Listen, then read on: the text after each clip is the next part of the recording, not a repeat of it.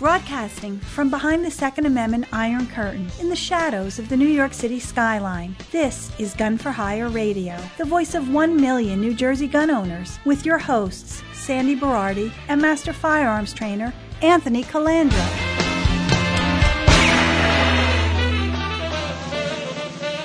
Live from the land that freedom forgot, the most listened to Second Amendment broadcast in the nation. Welcome to it. Yes, so it's show 634. And before we get into it, uh, I'm going to be introducing Jay Factor in a minute, our own, a very own two A historian, rabble rouser, and uh, front row seat in the Green Dragon in New Jersey. We need money more like him and I and you and most of our core listeners. But uh, Jay had to get uh, his stuff together because his three boys, who are phenomenal, by the way, have been coming to the range like daily, and they said that they were going to haze him today while he was doing a show by releasing the dogs and throwing ping pong balls at him and all kinds of stuff. So there's probably going to be a lot of beatdowns going on after uh, after the show is done wrapping up. But a uh, couple of things I want to talk about before Jay comes on because as a two A historian, he's got a, this great uh, insight to discuss. The seminar series that I wanted to start, the public speaking seminar series, has seemed to groan where people are calling up. Marty Viberger wants to do a seminar on how to talk to a liberal. Oh, good. Okay.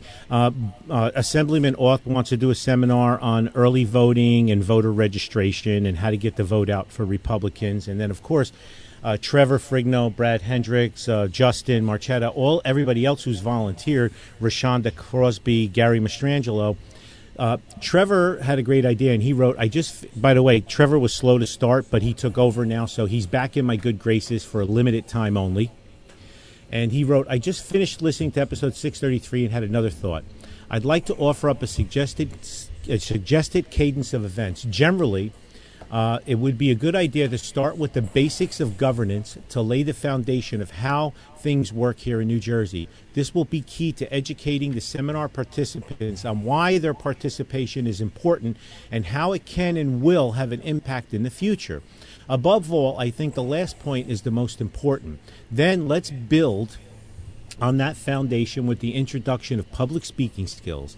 This will teach the attitude, knowledge, and skill necessary to effectively deliver a message. Uh, see what I did there? He used an NRA um, um, knowledge, skills, and attitude because he's an NRA instructor, which is good. Good job. You did a good job. And uh, from there, we can start getting into types of municipalities, identifying what your town is, and understanding importance of state and local laws and ordinances that govern govern public participation in council governance. Finally, we can round it all off with experienced elected officials to provide some insight with the opposition perspective about how they view public participation from behind the gavel. Oh my God, that is phenomenal. A peek behind the curtain, so to speak, and to offer up their perspective on what works to influence discussion between representative and what actually hinders the meetings after the meeting um, conversations in a in a concluding event, we can recap to lay out the key points, get active, how to prepare and deliver an effective speech, how to stay within the bounds of the law, and how our participation has and will influence our elected officials' decision making process. Thanks for everything, and I'm really looking forward to this. Trevor. Trevor, great job. Sandy and Jay. Jay, now I bring you in. Isn't this a great idea to start offering these seminars at Gun for Hire and then maybe rolling them out on, on video or statewide? On let's getting the people involved at the, on the ground and grassroots and going to speak before people. I mean, we've all done public speaking. You know, Jay, uh, as good as you are now, you were you were a little nervous when you first did it, right? Uh, the first show, I was definitely nervous, but I, I will say this: one of the things that I was going to say uh, when we talked about the show was how I love to listen to when you have Dan or Scott or some of the other guys on because they look at what we're doing in such a different way than I look at it. And even though I don't see it through their eyes, when I hear them speak, it enables me to relate to it in a different way and then take the information that I have and fine tune it to what how other people see the right. So I think it's a great idea. Yeah, I I want us and we have so many people that sat on councils and we have politicians.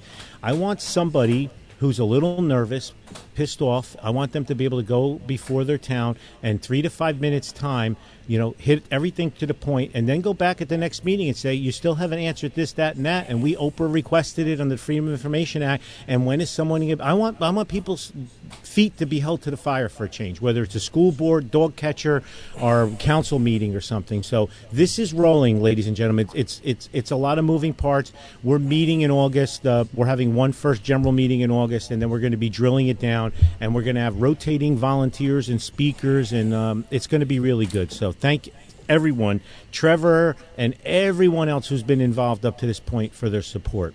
Now, without further ado, we all know J Factor, um, plaintiff uh, in a couple of cases in New Jersey, tried to get his carry permit. It only took him 10 or 12 years. Uh, married, three kids, lives uh, somewhere in central Jersey. Would you say you, he says pork rolls, but we're letting him on the show anyway. And um, and uh, yes, and his and his kids who are phenomenal. My compliments to the chefs. You and your wife did a great job. I don't know what crap you got, how you got to beat them when they're home, but when they're out in public, uh, they are they are three responsible men who I forget how young they are, and they come in here and my staff loves them. So without further ado, Jay is going to be speaking about some. Uh, myths on public safety clause and its current relationship to the Shuttlesworth rule that was set forth in Bruen uh, at note 9. So, Jay, take it away until Sandy warns us that it's time for some housekeeping, please. The reason, the reason that I sent you the text about the public safety clause, you and Sandy were actually talking about it last week, and it seems to me that over the course of the last, let's say, dozen shows, that you've had one or two instances, certainly uh, when you're dealing with Caslow, you've had one or two instances where people are not getting their permits and they're getting flagged um, either by a police chief or, or the judge, or they're getting flagged on this public safety clause. And the problem for us, you guys are a little bit older than me, but you couldn't have been older than five or six years old when this thing starts to happen, is that no one really knows what the public safety clause is anymore. Mm. And, the, and the other problem is, uh, after Bruen, and this Bruen note, note number nine is a gold mine. And when they cite Shuttlesworth, that really does a lot of damage to the public safety clause in New Jersey. Now, I'm not saying that the public safety clause is illegal. What I'm saying is the way that it's being interpreted by these people is illegal and it's violating the Shuttlesworth rule. So if you just want to go back to understand who Fred Shuttlesworth is, Fred Shuttlesworth is a civil rights worker. Martin Luther King calls him the most important civil rights worker of the time, Martin Luther King Jr. So Martin Luther King Jr. saying that about Fred Shuttlesworth, this guy's got to be special. He applies for a permit to march in Birmingham, Alabama, and they're not going to give a black man in Birmingham, Alabama, a permit to march, to have a civil rights march, and they just keep de- delaying and delaying and delaying. He goes and has the march anyway. They arrest him, they beat the crap out of him, and they throw him in jail. It works its way through the court. He's still found guilty in Alabama Supreme Court. It goes to the United States Supreme Court, and they decide look, all that can be expected with your constitutional right is that he applied for the permit. If the government didn't grant the permit in a timely, timely fashion, he's still allowed to exercise his right. And and that's really in a nutshell. I, I think you have to read Shuttlesworth because it's really important when it comes to second Second Amendment rule now. Uh, but that's pretty much what they said. So last week when you're talking about the public safety clause, I don't think that anyone who doesn't study this stuff, and this is, you know, this is not really highly important Second Amendment law when we're talking about at the time of the founding or how the founders dealt with the law. We've got we've got to understand that this is 1966 law, right? So this is very cutting edge brand new experimental gun control law. And I think I think we're going to have to loop back around after we get done with it and talk about it because all of New Jersey gun control laws need to be relooked at because of the way that the Burton case was decided uh, and the public safety clause was decided in 1966.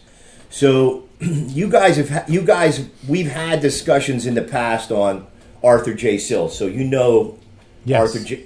He's the Attorney General in 1966. Okay, so he's the day that Richard J. Hughes is elected governor. He hires Arthur J. Sills as his Attorney General.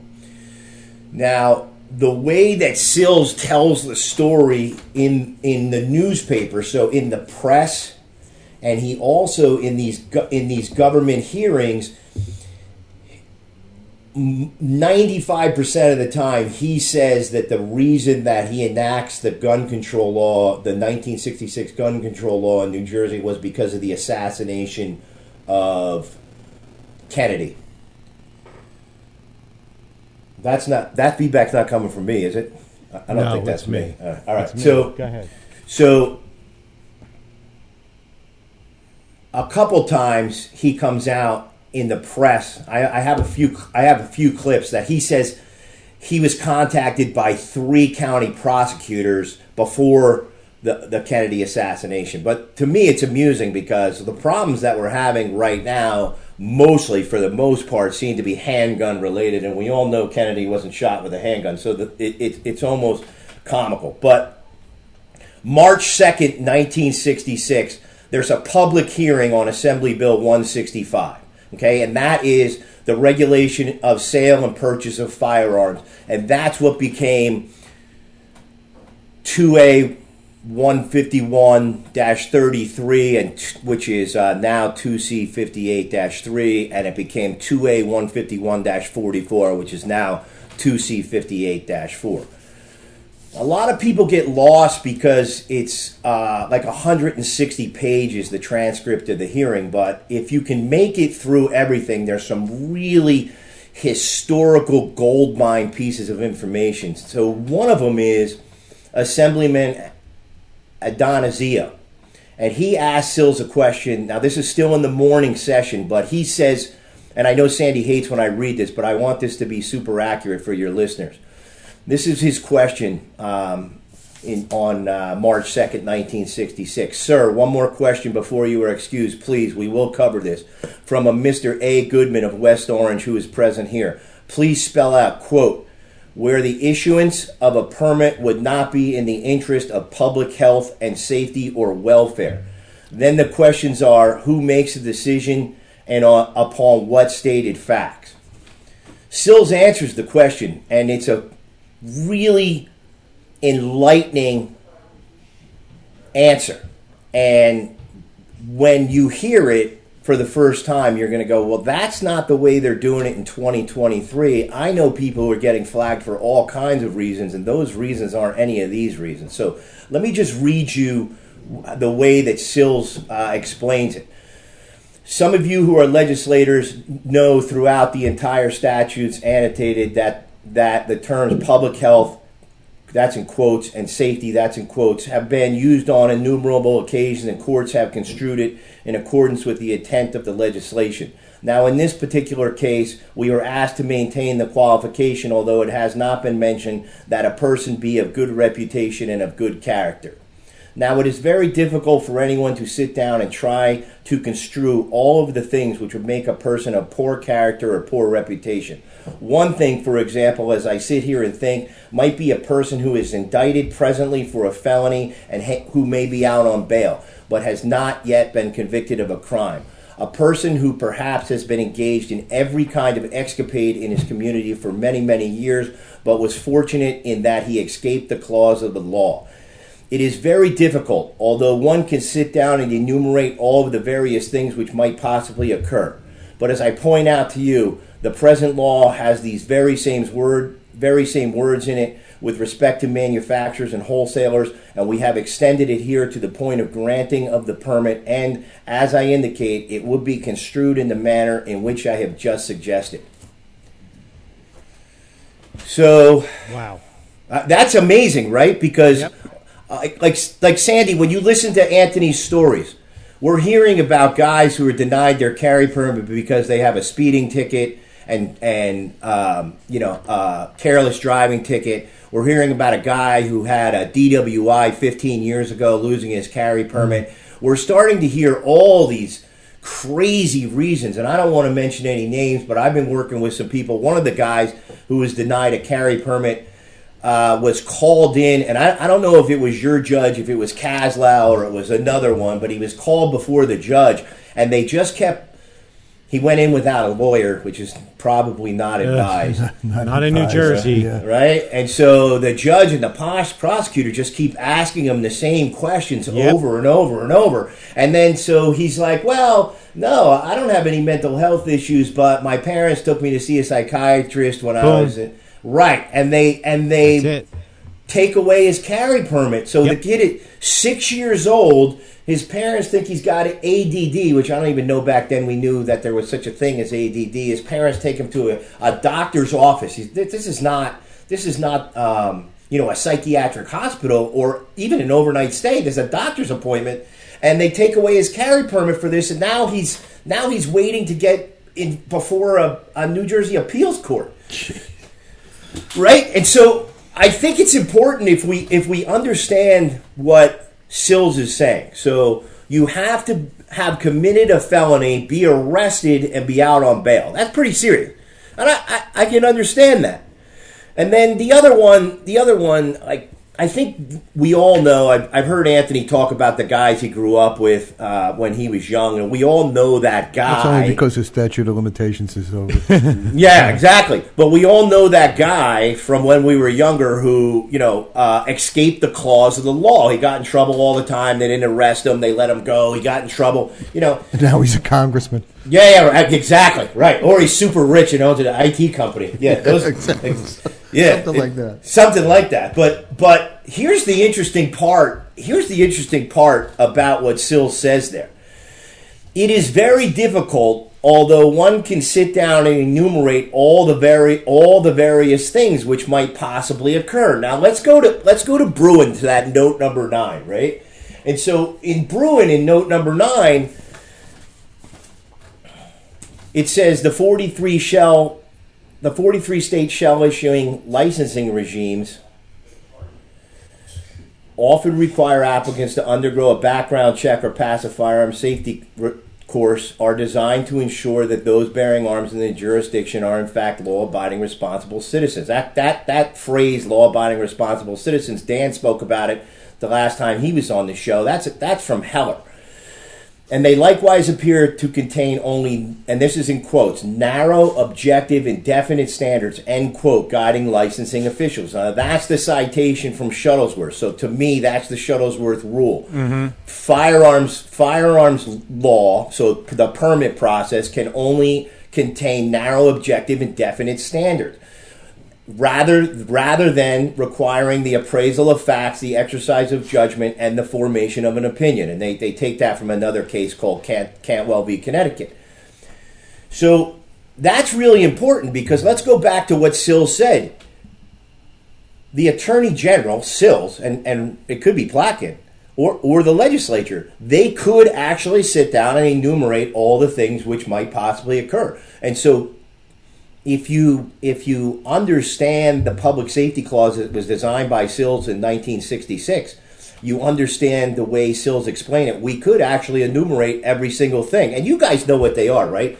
So, and every single one of your listeners knows because every time they apply yep. for a permit, they have to they have to answer those. What is it, twelve or thirteen questions? Yep. Uh, Do, you, do you advocate the overthrow of the government? Are you addicted to drugs or narcotics? Are you an alcoholic? You know, and there, and there's five or six and there's five or six different others. But quite frankly, they should be enumerating everything. And I don't think one of the enumerations was, "Did your parents ever take you to a psychiatrist?" Because nope they like like that's not one of them. One of the one of the enumerated uh, items is not have you ever gotten a speeding ticket?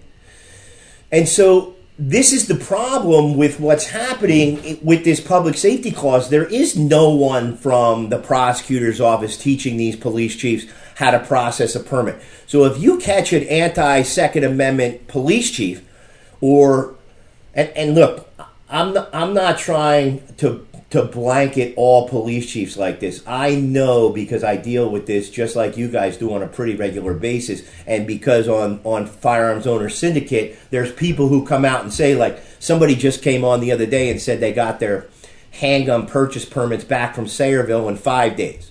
Right? Yep.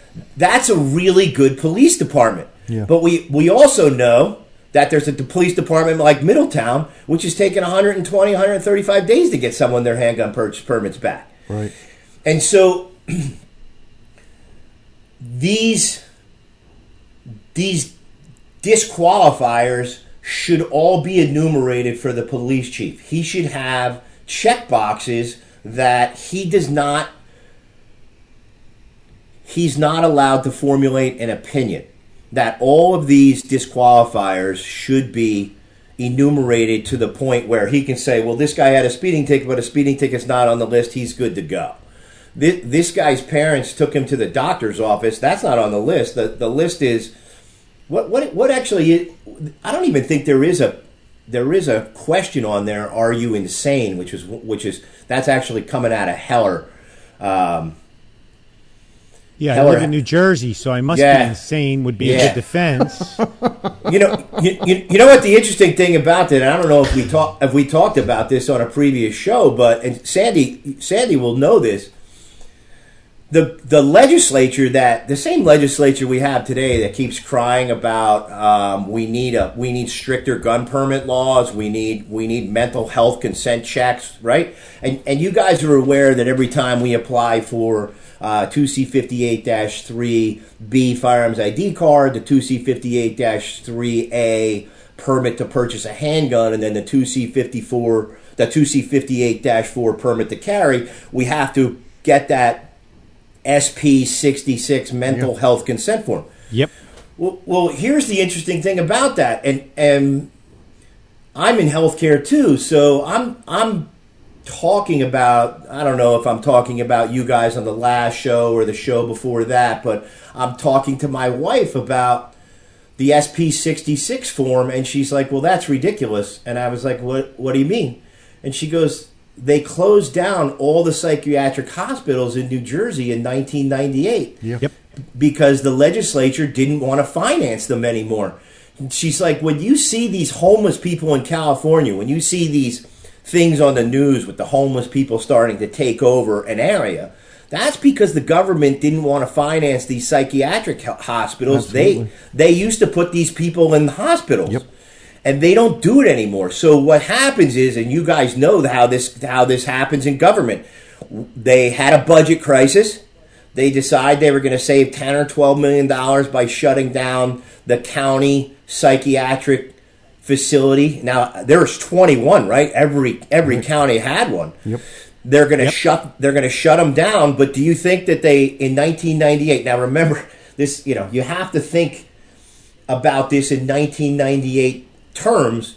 Do you remember what your computer looked like in 1998? Like your monitor was the size of a small car, it was right? Atari, wasn't it? Yeah, yeah, right. And so they didn't hire anybody to go in and take all of those paper files out of the filing cabinets and and log all of that data into a database somewhere. So all of those all of those people that were for me it was Marlboro right up 520 Yeah, right. for all of those people who were discharged from the psychiatric hospitals, nobody ever logged that information. So let's fast forward to 2023. We have to fill out the SP66 and they're running a mental health consent form. There's no data. Nope. Like, There is no data. There's It's an no- exercise in futility. Right. There's no it- data. It's feel good Checking it against legislation. what? I'm trying Uh, to figure out. Exactly. So when you see these legislators legislators come out and they're like, "Well, we need to do a better job checking." It always happens after a school shooting, right? We need to do a better job of checking the mental status of these applicants who are applying for these gun purchase permit. There's no data. Better than the, nothing, I guess. yeah, it, it is, but it, it, but it's a, but it's amazing that we have like this is this is the problem. Like, how many times have you guys heard from one Anthony from one of your listeners in one of the emails that you've gotten, or just one of your customers up there that they applied for their permit? It's way overdue, and the detective saying, "I'm waiting for your mental health consent oh, form to come back." It's almost that's about regular 30, it's about thirty percent of them Yeah. that are that are late. And here's the kicker: in thirty-two years, Jay, not one person has ever been rejected for the mental, mental- health yeah. search because they, they- don't find anything. basis- yeah, they send it. They send it to the county clerk, and the county clerk is supposed to check the database. Like Passaic County, Essex County, it's paper records that were put in storage places after 1998. Yeah. that's that's what happened. So there is nothing. There's nothing, Th- guys. There's Nothing. n- nothing. And so, one of the things as I'm listening to your show in the last, let's say, dozen episodes is that, and, and this goes back to my point about um, my point about listening to Dan Schmutter when he's on the show. And then you're when you're talking about learning how to public speak and the people that are going to get up and and they're going to go in front of the uh, town boards and stuff like that. First of all, let's let's think about what you said in the beginning of the show. That's exactly how we got here. That's exactly what happened after the Townshend Acts in 1765, right? And so the British are running out of money. They decide to, to tax us for stamps. They decide to tax us for lead mm-hmm. paint. They decide, and people are getting upset, and they start going to these town meetings. And, The, red, and the Green Dragon. Th- Right, and and that's where the British get upset because we're saying you guys don't even have the authority to tax us. We don't have to pay this, and that's and that's how we became Americans was by actually going in front of in front in front of these councils and speaking up and saying, "Hey, you're stomping all over our rights," and and and we weren't we weren't even hostile. We just didn't want to No. pay taxes that we didn't think that someone 3,000 miles away had a right to taxes for. That was really all it was. And so it all morphed from there because the king got upset that we weren't paying taxes. And so he starts to send he starts to send redcoats over here. Then the people are upset because they have to house and quarter the redcoats, and it, and they start drilling on the green, and and then all you know history breaks loose. And, and that's what happened, all because we didn't think that the government had the authority to tax us, which is kind of amazing since, you know, we're going to pay 33% in our paycheck this week when we get paid. Uh, the whole thing is amazing. But so that is that is the public safety clause. Now, what's really what's really interesting about that is Sills comes out in 1968 a group of gun owners get together and they challenge Sills' 1966 gun control law, and the case is known In as Burton- 68. In 68, it's Burton- known as Burton, Burton v. Sills. Sills, right. right? Okay, and Sills testifies in that, and he says the statute provides that a pistol or revolver permit or a firearm purchase identification card, and they're not arguing about carry permits at the time, but a license is a license, it shall not be denied to any person of good character and good repute, which we just heard was what Sills was saying in the um, in the sixty six um, A165 debates, and that's actually written in 2C 58 3 and 2C 58 4. It also provides that no permit or identification card shall be issued to any person where the issuance would not be in the interest of the public health, safety, or welfare, quote unquote. At oral argument, the Attorney General put, took the position with which we agree, that's the, that's the New Jersey Supreme Court, that the quoted language was intended to relate to cases of an individual unfitness where, though not dealt with in the specific statutory enumerations, the issuance of a permit or identification card would nonetheless be contrary to the public interest. The, the problem the problem with that and then you have to look at it, you know, post Bruen with note number nine in the Shuttlesworth rule is there are police chiefs that are abusing that, and they're mm-hmm. they're not issuing permits, and so I know if you read if you read Judge Bumb's decision and if you read some of the preliminaries on the case that's going to the Third Circuit now, the judges the judges are putting in that we have the right to appeal and that right to appeal protects our right to bear arms. So like if you're denied, by your police chief, now you have the right to appeal to the county court. And we, we know from the last 20 years how, how good that works, right? I mean, for me, on a personal level, it took me two and a half years to get from a denied permit from my police chief into the county court. And then it took me another year and a half to get to appeals court. And then they shoot it down, you know, 10 days before Bruen. And then I have to go to New Jersey Supreme Court. That takes me another, what, nine months? And then they kick it back to Monmouth County. That takes another three months, and then the judge takes two months, three months to issue the permit. Like we're talking, we're talking years on an appeal, years, mm. and really, after Bruen comes out, after Bruen creates this Shuttlesworth rule, they're not really allowed to do any of it. I, I would say that if you committed a felony and you're out on bail, like that to me would seem to me like a valid governmental reason for not issuing uh, a permit, right? But that easily could be enumerated. If you committed a felony and you're pre- presently out on bail, you will not be awarded a purchase permit or a carry permit. That's logical, and it seems easy enough to do. With you know, the same as have you ever advocated the overthrow of the government?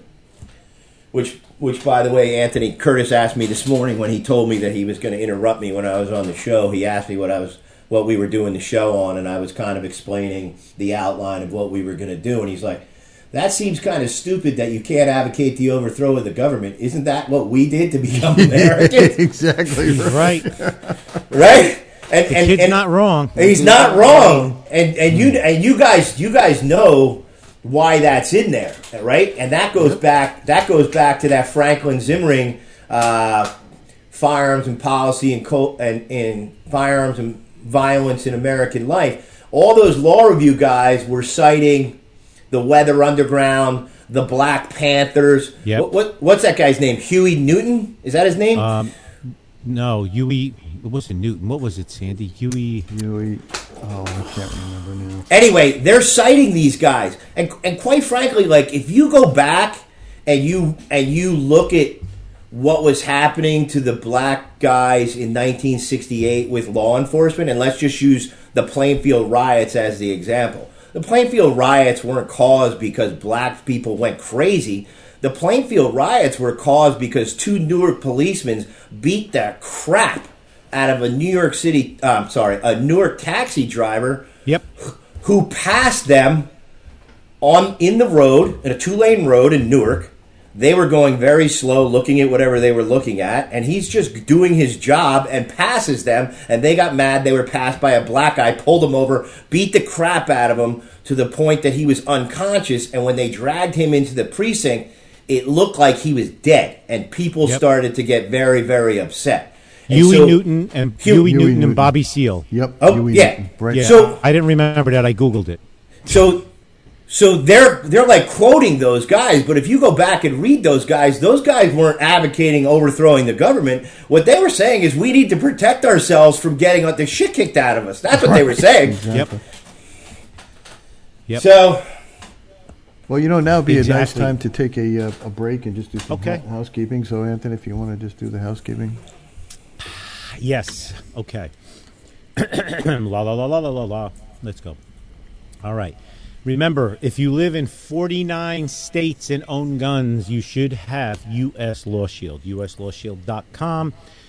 Use gun for hire, one word as your code. If you live in New York, anywhere in New York, and you have a gun, got a gun, whatever, you should have NYTACDefense.com. NYAttackDefense.com. It's $35 a month.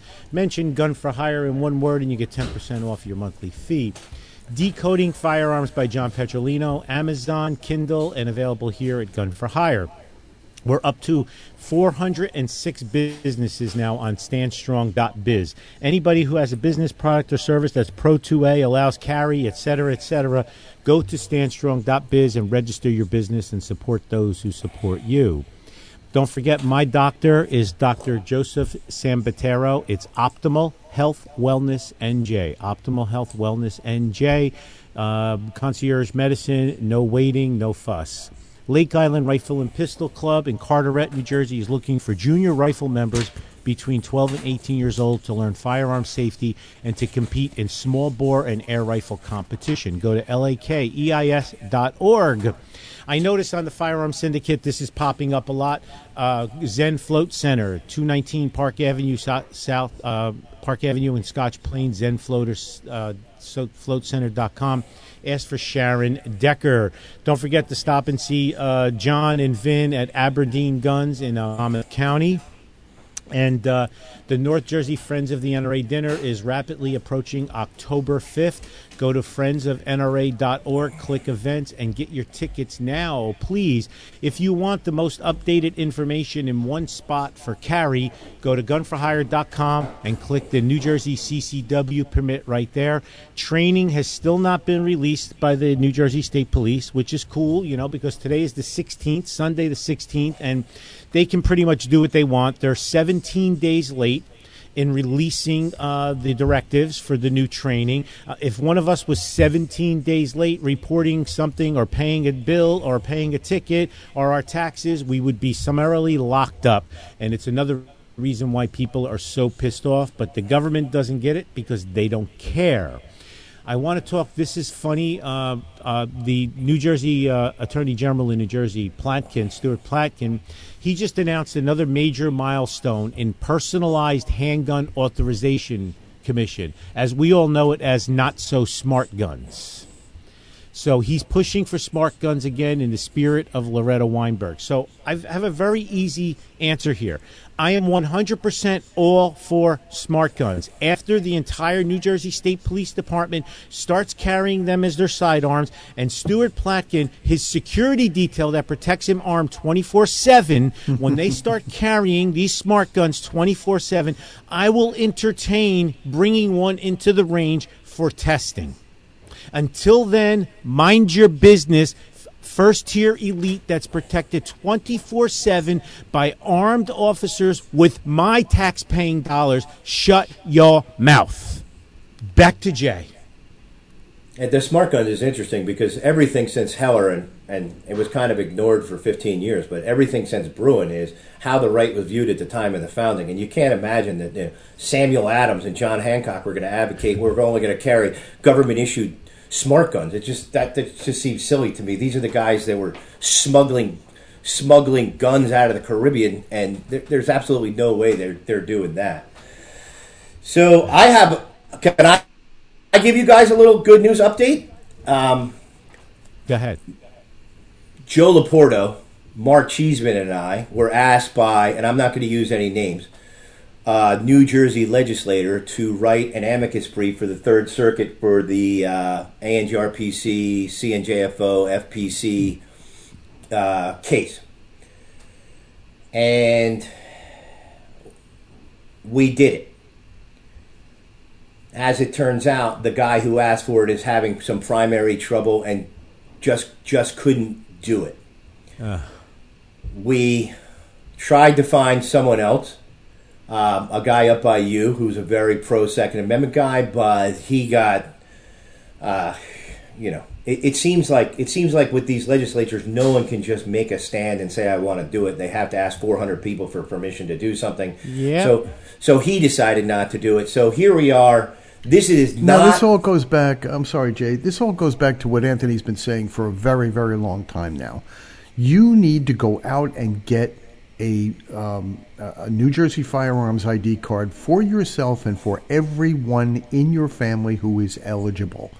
That's the only way that these clowns, when they check something to find out how many gun owners there are in and their legislative see district. in their legislative district, maybe then they'll grow a set of balls and stand up and sponsor legislation. Until then, nothing is going to happen. Nope.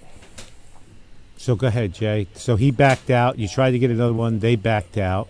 You should probably talk offline on this. Maybe I have somebody. But. Well, uh, you know, anybody who's heard Mark Cheeseman on the radio, Mark Cheeseman a little rough around the edges. Like he's a he's a tough man. Except when it comes to when it comes to Second Amendment stuff, this guy this guy's amazing. He talks to everybody. He a lot of people just like to send texts. He picks up the phone and calls people. Anyway, there is a deal in motion right now with Oh, the Michigan Coalition for Responsible Gun Ownership that they are going to take this brief and fly it under their banner, sharing it with Firearms Owner Syndicate. They have their own lawyer.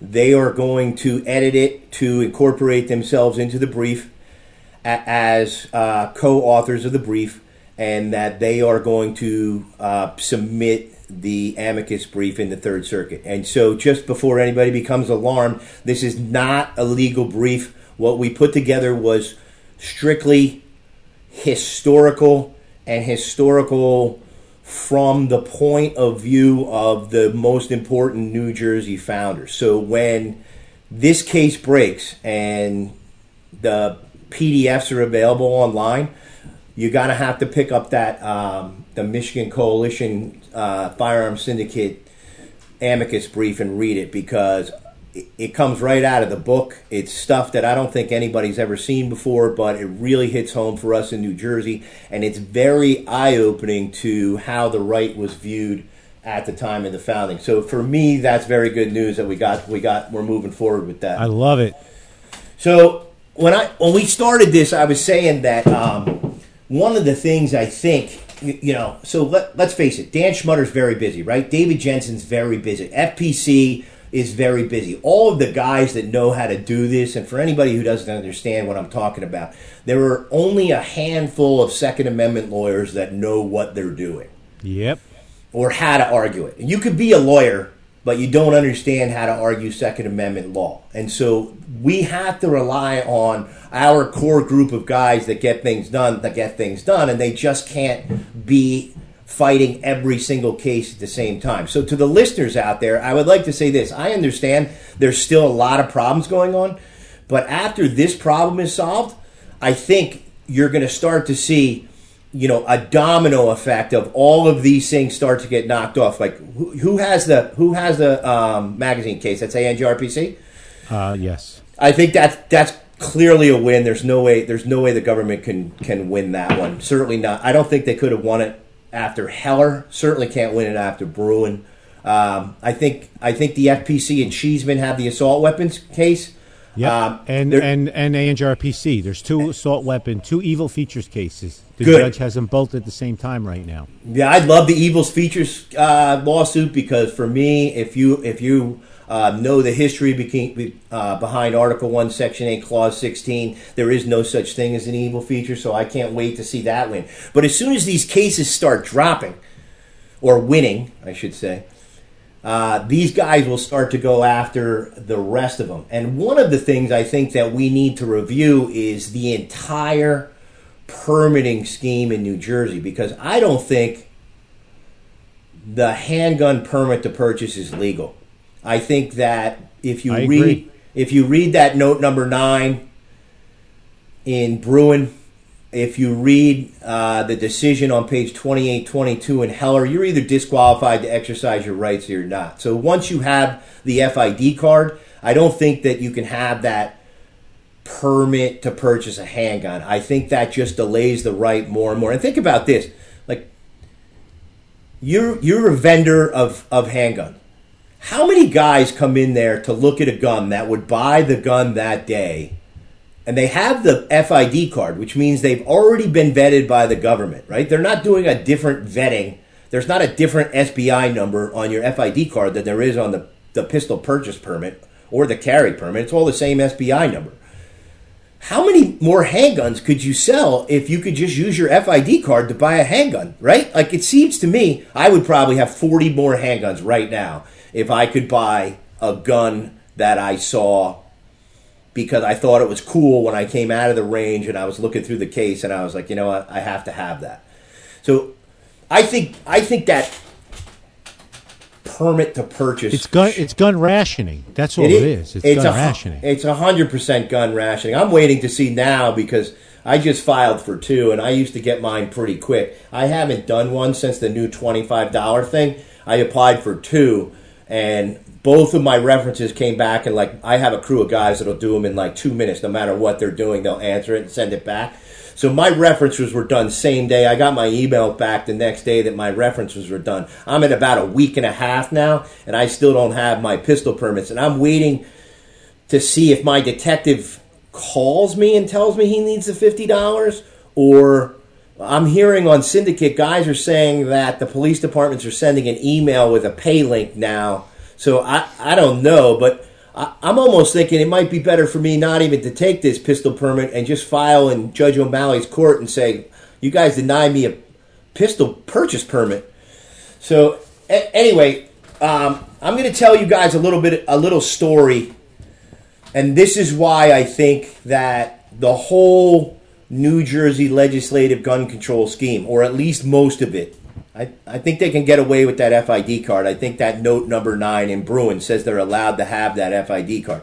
I personally feel like the FID card should be the carry permit. Once you have the FID card, I think that's there's no reason there's no reason for a carry permit, right? You've already been vetted to keep arms. Bearing arms is the same thing. I don't think you need two permits, but I'm going to tell you guys a little story. Remember, I told you in the beginning of the show that um, Richard Hughes, the governor, hired Sills on his first day as governor?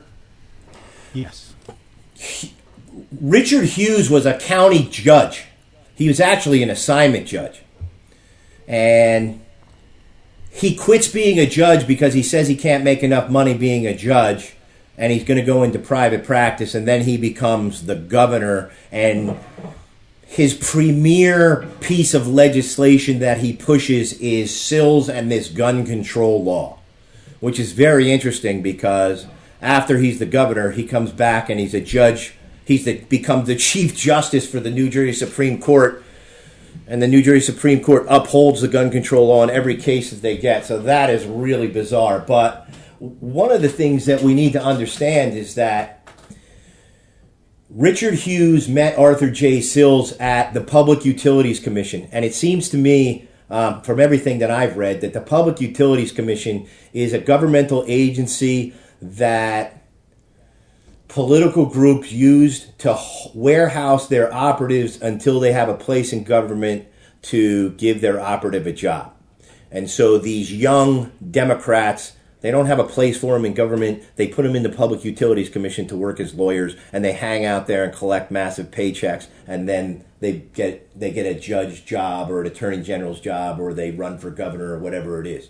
So it's very interesting that these two guys come out of the public utilities.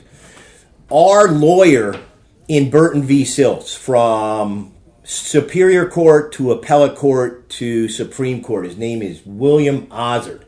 He's a Republican legislator. I don't know if he's in the Assembly or if he's in the Senate. It doesn't matter. He's a Republican uh, legislator in New Jersey. He's a lawyer, and I don't know what kind of lawyer he is, but he's definitely not a Second Amendment lawyer. Anyway, one of the things you should be aware of in, in the Burton decision is that um, Justice Jacobs, this is what he writes in Burton v. Sills. Quote, the common law did not recognize any absolute right to bear arms.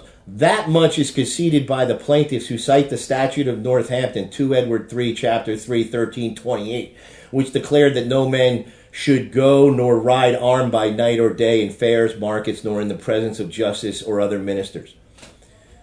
Why would why would anyone on our team cite that? That mm. that that's bizarre. Now, Justice Jacobs leaves a citation there, and his citation is C. Emery. So Emery is his name is Lucius Emery. He's the Chief Justice of the Maine Supreme Court at the time. In 1915, he writes a law review in the Harvard Law Journal. And he didn't say that the common law did not recognize any absolute right to bear arms. What he said was the guarantee does not appear to have been a common law right like that of trial by jury. That's what he said. He never said the Second Amendment is not absolute. And so if we start to, and we know that, right? We read we read in mm. Heller, um, Scalia gives us that Sheldon citation. You know, you can't go, you can't say you're using the Second Amendment to go kill your neighbor. That's a perfect example. But getting back to that FID card, the Second Amendment, if you are a law-abiding citizen, and you're using it for the core lawful purpose of self defense, it is absolute. What's not absolute is you can't commit a crime with it. And this is the confusion that New Jersey government agents have is that they think crime control means controlling everyone, even what Burton would call the fit elements of society, which would be which would be all of your listeners who have the FID card. And so that's why I think it needs to be reviewed. So anyway, let's get back to this guy William Mossad. William Mossad is a Republican legislator. Hughes is pushing the Gun Control Act. Sills is fighting the Gun Control Act. In the middle of the case, Governor Hughes appoints our counsel, William Mossad, to the Public Utilities Commission for this cush job. And not much has changed. Not much is right. Our counsel in Burton v. Sills is now getting a check from the Public Utilities Commission which is which Sills, which I'm sorry, Hughes, the governor, who's pushing the gun control legislation, puts him on. Is that a, is that amazing? Is that one of the most amazing scams you've ever heard? It's just New Jersey. How, wait, how about a Goldman Sachs guy that becomes governor that's still in bed with Goldman Sachs. Goldman Sachs is financing the trillion dollar wind farms off the coast of New Jersey. And we just gave the Swedish company a billion dollar taxpayer tax break. That's our money, ladies and gentlemen. So that Goldman Sachs, Phil Murphy, and the Swedish windmill company could make billions of dollars. Seems familiar, but go on, Jay. Nothing's no. changed since 1968. Well, well, we Sandy, we know that, right? Because this whole it's now they call it Identigo, but it used to be called Sage and Morpho, right? right. We that, know who that is. That was that was the other that was the other gun control Corzine. governor. Corzine. Corzine. Yeah, so every time we pay that twenty one fifty or that twenty three dollars, now it's what twenty one and a three twenty twenty twenty dollars and a three dollar convenience fee. Every time he we went. pay that, he gets money. Yep. Yep. Yeah. Goldman Sachs, by the way. Corzine was a Goldman Sachs guy too, who became governor. All right, that's that. All right, well, that's all the show prep that I did. So if you guys want to bounce some stuff off me, I'll answer your questions. Well, well, Jay, I, I love what you're doing, and everybody loves to have you on the show because you open up everybody's minds and, and show people how much uh, crap has been going on forever. It's all backdoor deals. Let's face it. Yep. These elites, they're all protected. They're all in bed with each other. Murphy now is, uh, you know, doing this thing with the with the wind. Uh, mills or whatever off the coast of. Uh, you know, he's supposed to be an environmentalist, a liberal. He doesn't care that all this ocean life is dying. They just turn a blind eye to it because it's all about his buddies and financiers and everything. So it's just, it's corrupt to the core, and, and we know it. And I will agree with you, Jay, about about ninety percent of the police departments have been doing a good job. All right. Yeah, I got an email the other number. night from some yeah, I got a, I got an email the other night where uh, one of these towns, the the police department was doing reference calls at ten o'clock at night, and I did a little research on it, and it's because they reassigned the permit officer, and he doesn't want them to back up, so he's working the night shift, and in between calls and stuff, he's calling references up. So I, that's an A plus. You know, there's plenty of towns that are doing it. The ten percent of the towns that are bad are really, really bad. I mean, Newark is a year. Passaic is a year. Paterson is a year and a half. I mean, and again, it's always these inner city towns, you know, and it's mostly because of those people we don't want to carry, as the Democratic politician McKeon said, right? Do we really want those people to have guns? Well, I need to, let me just say something to, to those to those people, quote unquote you need to document all of this. If you're getting yep. the run, if you're getting the runaround from your from your agency, you need to document everything. Try not to do anything in a phone call. Try to send them certified mail and get them to mail you something back, or at least put it in an email. And I'll tell you why. At the end of at the end of note number nine in Bruen, it says, "This is the last sentence." That says because any permitting scheme can be put towards abusive ends, we do not rule out constitutional challenges to shall issue regimes where, for example, lengthy wait times in processing applications or exorbitant fees deny ordinary citizens their right to public care. If you're in if you're in Newark and you're waiting a year, you need to document that. I would send at least every two weeks a certified letter to my permit processor and, and keep copies of everything because eventually when ANJRPC is done, eventually when Jensen is done, eventually when FPC is done with the cases that they have going, they're going to start to go after these rogue these rogue Yep. departments. And these Yep. rogue departments could actually take the whole like if you if you understand what um, Justice Thomas just said at the last sentence of note number 9, they could take the whole permitting system down. They really could they really could do it. Believe me, it's coming. Now, it's interesting that you said certified letters because remember what happened to Mo in, in Paterson, right? He had sent like 27 emails and he'd left numerous voicemails. He had the documentation on his phone that he sent the 27 emails, and the judge asked the Paterson officer, Did you respond to any emails? No. Did you respond to any of his voicemails? No. So total blackout silence for a month, frustrating the guy, right? And then what they did was they red flagged them because, you know, they didn't like being called for, for not doing their job. But I like the idea of a certified letter uh, because most of these towns, the, the, the people that come into my range that are frustrated, they don't. It's total blackout, Jay. They don't. th- You leave a voicemail if you can even leave a voicemail. Most of the time, the voicemail's full. But if you can, no one ever calls. You send numerous emails. No one ever uh, responds. And then when they go to the clerk's office or their permitting office, the nasty person behind the window just says the officer's not in. Yeah, exactly. And like I've had people tell me they said the officer's not in, and they can see him yeah, exactly. in the back So- of the room. They can see him. So back when we were doing the Shuttlesworth rule letters for the people who are having trouble getting their carry permits, and that, and you turned me on to let you turn me on to. I'm just going to use uh, uh, Vin. Yeah. From from Middletown, right? Yep. And and and he was not the only person that I had been working for in Middletown at the time. There were a lot of people in Middletown who were having trouble at that time. But one of the things that you do when you send the certified letters is you make sure you carbon copy that letter. So I, I started, I don't know, maybe it, maybe I didn't start probably until letter 200 to 300. I started se- I copying you on the letter, Yep. and people would people would ask me, "Why are you copying him?" I, I don't really want him to read this on the radio. I go, I don't even think Anthony's going to open the envelope and read it. It's I the have same them all in a drawer. it's the same letter every time, but what happens is when the guy gets to the fifth page and looks at the carbon copy list, we've got the attorney general on there, right?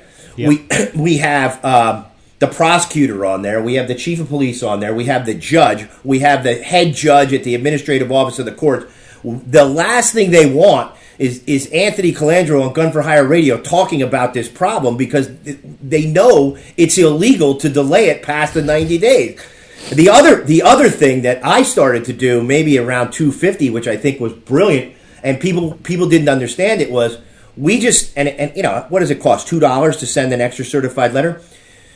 We were copying um, Hardiman in the Third Circuit and everyone was like, "Well, why are we doing that?" And I go, "Look, you're sending it to Hardiman, and he can't do anything with it because it's not a federal case, it's not in federal court. But eventually, one of these cases is going to get to court, and New Jersey's going to tell Hardiman and the judges in the Third Circuit that they're processing permits in a timely fashion, and he's going to go, wait a minute. I've got I've got a legal box on top of a filing cabinet in my office filled with letters from citizens of New Jersey who are complaining that their permit is out 220 days, 250 days, 260 days. There's no way you guys are, are processing permits inside of 90 days. I know that for a fact. So make sure if you're Yep. having trouble that you document it because eventually one of these one of these Second Amendment rock stars, as as you call them, is going to need plaintiffs for a case to take on the state of New Jersey because one of these rogue regimes or five of these rogue uh, departments, or you know, we, I saw the other day, Red Lion, Red Lion Barracks is brutal, just absolutely brutal. brutal with people, and so one of these days. One of these one of these rock stars is going to need plaintiffs for a case, and if you have all of your all of your paperwork sent certified mail and you have the and you have the pay tickets and the delivery confirmation and the letters it's it's really going to be difficult for the state to defend that and say wait well we were getting it out in a timely fashion. And they're going to be like look this guy was sending you letters at the 120 day mark and you still hadn't got the permit processed. Jay, this is it's brilliant response. We, you know, since the carry started, we tell everybody as well, get a manila folder and document everything and make copies of everything. In the beginning we carry with so much confusion, people would be waiting 6 months and the PD would say, "Oh, we we don't have your uh, notarized. We're missing one copy of your application. Oh, we're missing your qualification form. We're missing your mental health form." just make copies of everything. Keep it in a folder. On the inside of the manila folder, on the left side, if you're right handed, put a timeline there. Six four submitted, six five called back. Put put a little timeline there. I mean, you have the emails, you have the certified, your receipts for your certified letters, whether it's your FID card, carry permit, or whatever. Listen, it thrills me. At least not a week goes by where somebody doesn't walk in and they tell me their police department's good with permits now because of me. An officer got reassigned. I Yeah, love that- that. That that needs to be done more and more and more. Yes. And, wh- and when you do that, I've noticed because remember, I was denied my carry permit the first time in 2006, and I went to court in 2008. So it took me two years the first time. After I fought them the first time, my my purchase permits would come out within 48 hours. Like they don't because the last thing they want to do is get dragged back into court. You know, my buddy Fatty out in Hawthorne, you know, he was the one that hired Nappen and sued because he was a first generation immigrant and he was born in the Middle East and they wanted all extra paperwork for his FID card. And he said, I came from a country where the police department made up their own laws. I refused to do it. He took a stand, he paid Nappen. Anyway, he won and he got his legal fees back and everything, right? And fast forward two years later, his wife went in to put her FID card in, and the permit officer asked for the same illegal stuff passport, birth certificate, and everything. And he was with his wife, and he said to the, he says, Are we going to start this all over again? And the permit officer got up and went and talked to the police chief and came back and goes, Oh, yeah, that, that stuff won't be necessary. Yeah. You know, like what the what the hell? Well, see, this is the problem. There is there is no standard system of issuing permits in New Jersey. Like the Attorney General has never written guidelines for it. Because they hate us. Yeah, you're right. Yes. because they hate us. That's right. Jay, you're by the way, Jay, you're also one of those two A rock stars, by the way, because you've you've done yeoman's work since the beginning, especially with the carry and getting those letters out. Jay, when once Jay decided to start uh, copying me in those certified letters, I have a small banker box full of them, by the way. Uh, as copies, and I would gladly call them out if need be, and I would appear in court if I have to. Anyway, Jay, I can't thank you enough for being on. I, am going to be in Florida, but good luck at the uh, the Project DC fundraiser. You're going to be speaking with Brian Bergen and Bill Spadea. Keep doing what you do. Uh, thank your wife uh, again for the great job she did on those three boys. I'm sure you had a little bit to do with it as well. And uh, we got a ton of classes, instructor classes, use of force, et cetera, et cetera. Sandy, take it from there. I'm ti tired of talking. Jay, see you at the range in a week or two. Jay, Yep. thank you so much for everything Andy. that you do and for all the work that you put in. And it looks like you've done it again. You've wasted yet another perfectly good hour listening to Gun For Hire Radio. Gun For Hire Radio is a Kinetic Media production. The music used in this broadcast was managed by Cosmo Music, New York, New York. On behalf of our show host, master trainer, author of Crime Proof, Think Like a Criminal and Beat Them at Their Own Game, Anthony Colandro, whose book is available, though he failed to mention it again, hmm. at bookstores everywhere where you get good books, and at the bookshop, gun shop, gun range known as Gun for Hire. And if my tongue would work today, it would be great. Uh, I want to also say to our vegan pilot friend, if you decide to also offer a course on emergency crosswind landings in a hurricane, I'm there, dude. okay, we love you guys. Uh, God willing, Jesus tarries and the batteries hold out from the New York City skylines and the beautiful Gulf shores of Alabama. We love you guys. See you next week.